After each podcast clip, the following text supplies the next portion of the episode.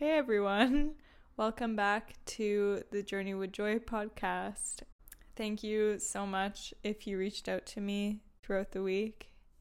Today's topic it's about finding compassion in your work, school, or whatever daily responsibilities that you have. I'm assuming most people listening have a job that they go to most days.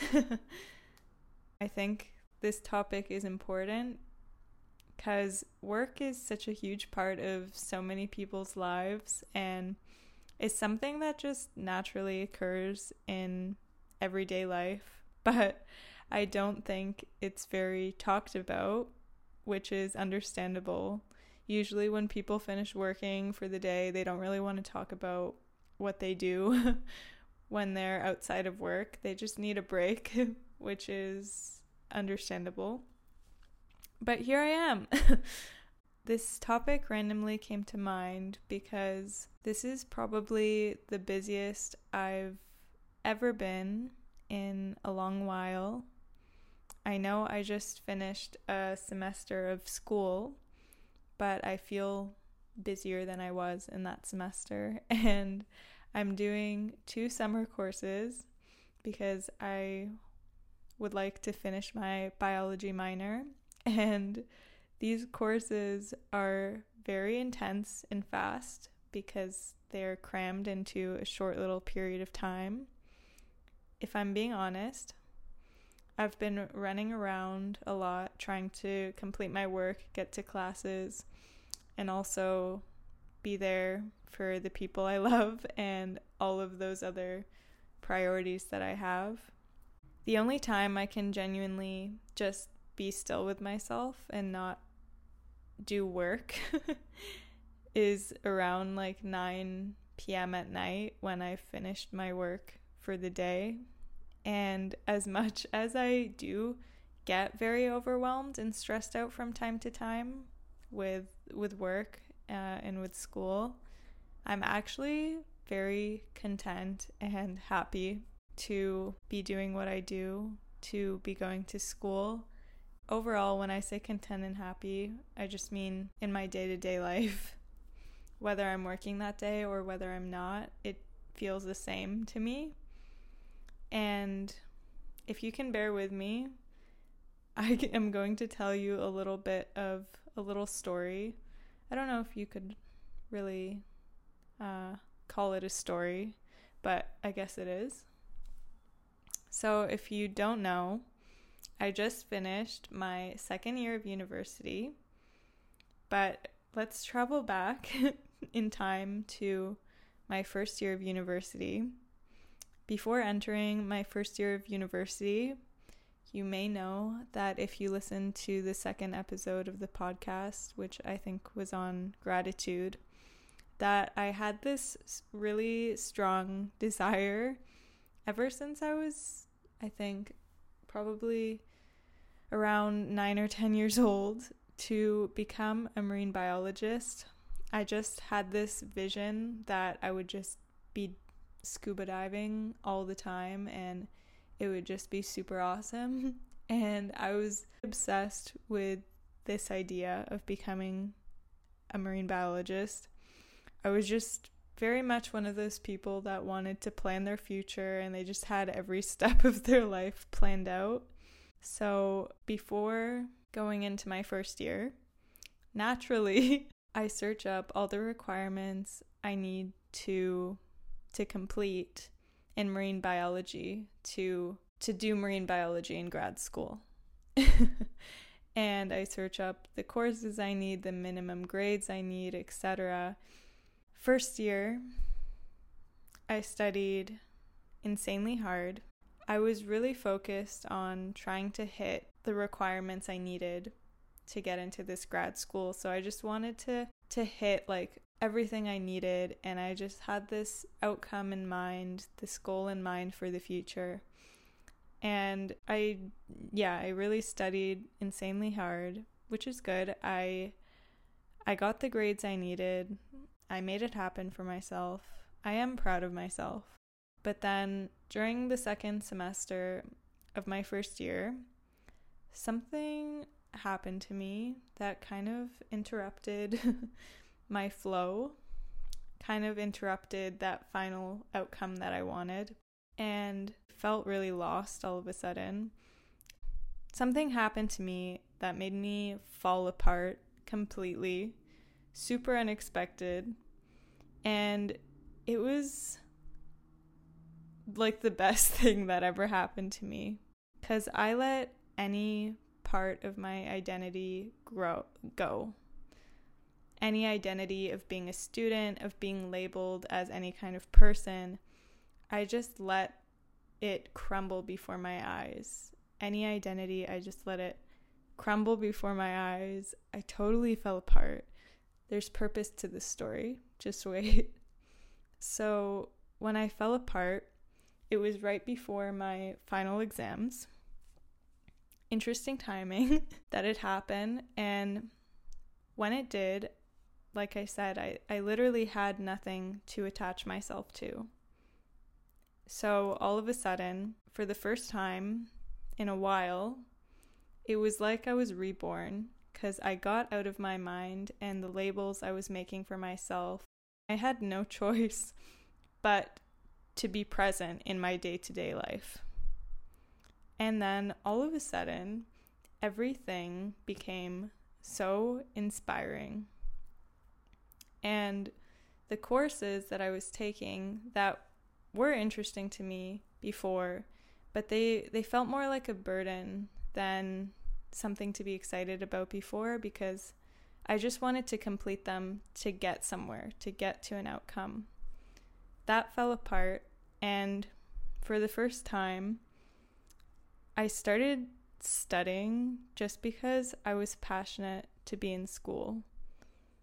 The courses I was taking right before my final exam didn't become a burden because I didn't tie my identity to getting certain grades or looking like a certain person. And on top of it, I genuinely received, to be honest, the best grades I've ever gotten in my life. But the big picture is that I loved what I was doing on a day to day basis, which is huge. It's crazy, but school doesn't feel like a burden. It feels like an exciting thing for me to do in my day to day life and to live through because I've let go of expectations and I rediscovered the real reason why I go to school so many hours of the day and why I study so many hours of the day, which is because I love to learn. and that inspiration is what drives me to love what I do and put love into what I do. Even if something, I don't know, something happens that I get a bad grade, that's okay it doesn't define me. My reason for going to school is ultimately way bigger than that. My whole point of this little journey that I took you through with my school career is that I've managed to really love what I do in my day to day and what I study. And I don't know, hopefully, this inspires you if you're not totally in love with your job, that's okay. That's okay that you feel that way right now. And maybe by breaking things down into little moments, you can actually find love for the job that you do. Facing things one moment at a time rather than focusing on the bigger outcome. Of course, I do get stressed out. No kidding. but when I notice what's right in front of me, and I come back to the bigger picture, it's not so stressful. And work can actually kind of feel like a blessing. If anything, something that really helped me to love my work is to be present with the process. Eckhart Tolle says that when work is no more than a means to an end, then it cannot be of high quality. High quality meaning you can't possibly enjoy it, and also, you know, meaning that you might not be able to give love or like put your best foot forward with your work if it's always, you always want it to be over. I believe this is true. If I am always focused on finishing my work so I can go home, or wanting some part of my work to be over, whether it's a big project or I don't know, I just have this really big task that's just fueling up all this anxiety, and I'm like, oh man, I really want this to be over. Then, of course, the actual work itself will be super unenjoyable. I just had this moment of realization when I found out I had a midterm next week, and I just wanted the midterm to be over so I could relax. And I realized that I was thinking that. And I just had a moment where I sat with myself and I let myself just breathe for a sec. And I was like, you know what? I didn't have to physically say this, but I just realized it. I actually do enjoy studying for this class, even though it's hard, but it's actually very inspiring and interesting. So, why would I want this period of time to be over? I might find it really interesting to study for this class if I'm just patient and kind with myself and I do allow myself to be present with the work that I do. During my time working or after work, one of the biggest things is I really really try, I really, really pay attention to any complaints or desires to complain that I have. Because for me, complaining reinforces all the reasons that I don't like my job. And it totally detaches me from the bigger picture. Life is bigger than work. When I was working this internship last summer, yeah, it was last summer.